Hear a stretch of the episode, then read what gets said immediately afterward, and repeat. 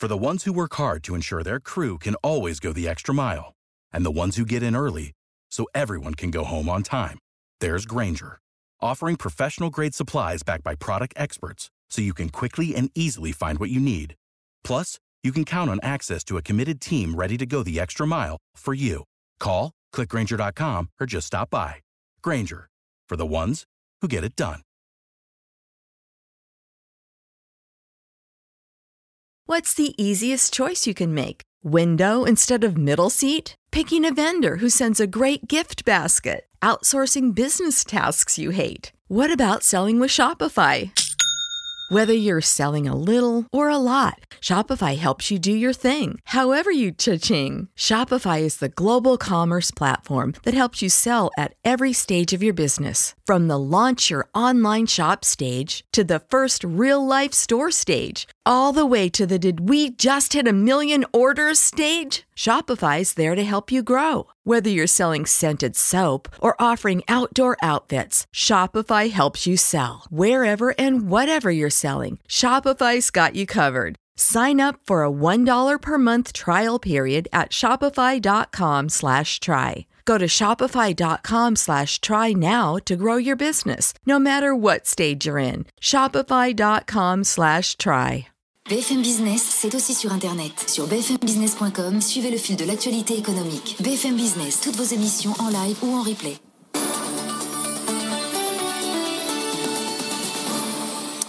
BFM, il est 19h. La bataille autour de la réouverture des commerces se poursuit et au sommet de l'État.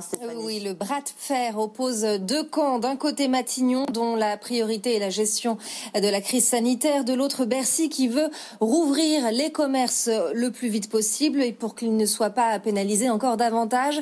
Bruno Le Maire demande aux acteurs de la distribution de décaler l'opération du Black Friday prévue le 27 novembre. Mais pour les petits commerces, ce n'est pas la bonne solution. Qu'ils veulent, eux, c'est ouvrir le plus rapidement possible et ils s'accrochent à la date du 27 novembre. Hélène Cornet. Black Friday ou pas, les fédérations de commerçants tiennent à ouvrir de nouveau dès le 27 novembre. Question de survie, disent-elles. Ce week-end est le deuxième plus important de la fin d'année. Il représente à lui seul près de 20% du chiffre d'affaires de la période. Ce sont quatre jours supplémentaires qui pèsent lourd dans les comptes et une meilleure option du point de vue sanitaire. Ils permettront d'étaler les flux de consommateurs sur quatre week-ends d'ici Noël au lieu de trois. Les fédérations de commerçants demandent par ailleurs l'ouverture des magasins tous les dimanches de décembre et janvier, ainsi qu'un élargissement des horaires en soirée jusqu'à 22 heures par exemple. L'autre réticence pour un décalage de la date du Black Friday, c'est du point de vue économique. Casser les prix à quelques jours de Noël, ce n'est pas pertinent. Décembre est en effet un des seuls mois de l'année où les commerçants font réellement leur marge.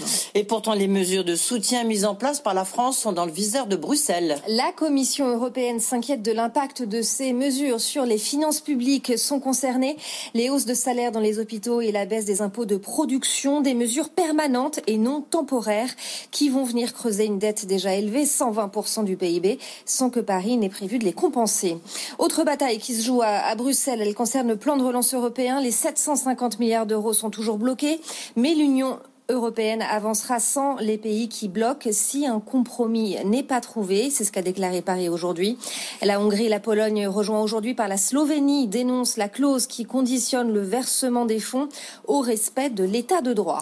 À 19h04, on poursuit avec la Belgique. La Belgique qui va, a priori, sortir du nucléaire. Le nouveau gouvernement a entériné la fermeture des sept réacteurs en 2025. Le français Engie qui les exploite renonce aussi à, à prolonger deux d'entre eux de 10 ans, une décision qui crée des opportunités hein, pour la filière nucléaire française, mais qui pose aussi des questions sur la politique énergétique de la France. Explication avec Mathieu Pechberti. La fin du nucléaire en Belgique est aussi un tournant majeur pour la France. D'abord, Engie va mettre un terme à une aventure qui était devenue un boulet.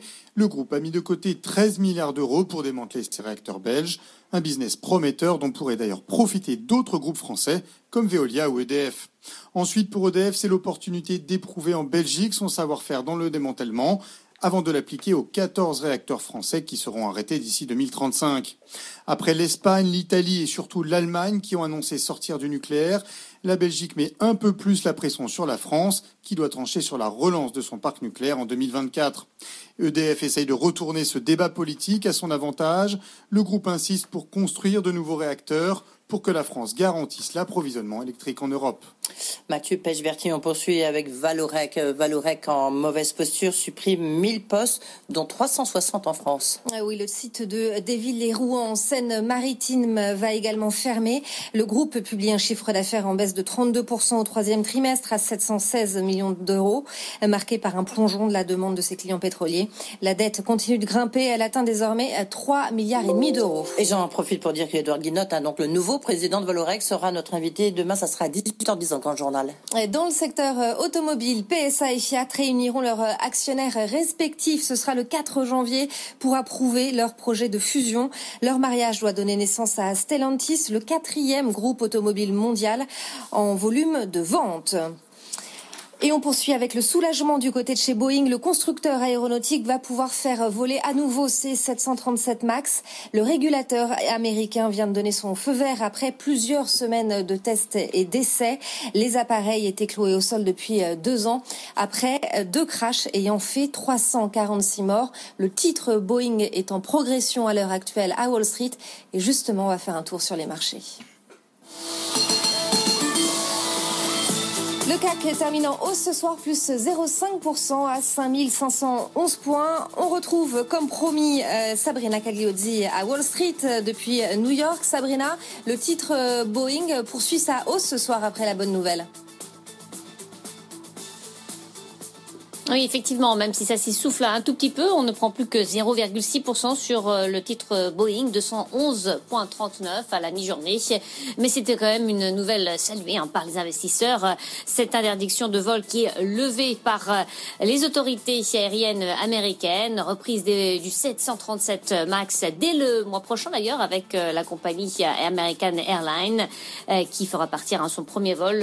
American Airlines d'ailleurs qui est en hausse de 3,4%. Les résultats d'entreprise également le secteur du retail en vedette cette semaine. Après Walmart, c'était au tour ce matin de Target de publier ses résultats trimestriels, des chiffres solides euh, sur le trimestre euh, écoulé, des chiffres supérieurs aux attentes, euh, avec une hausse de plus de 20% de son chiffre d'affaires sur le trimestre écoulé à magasin comparable.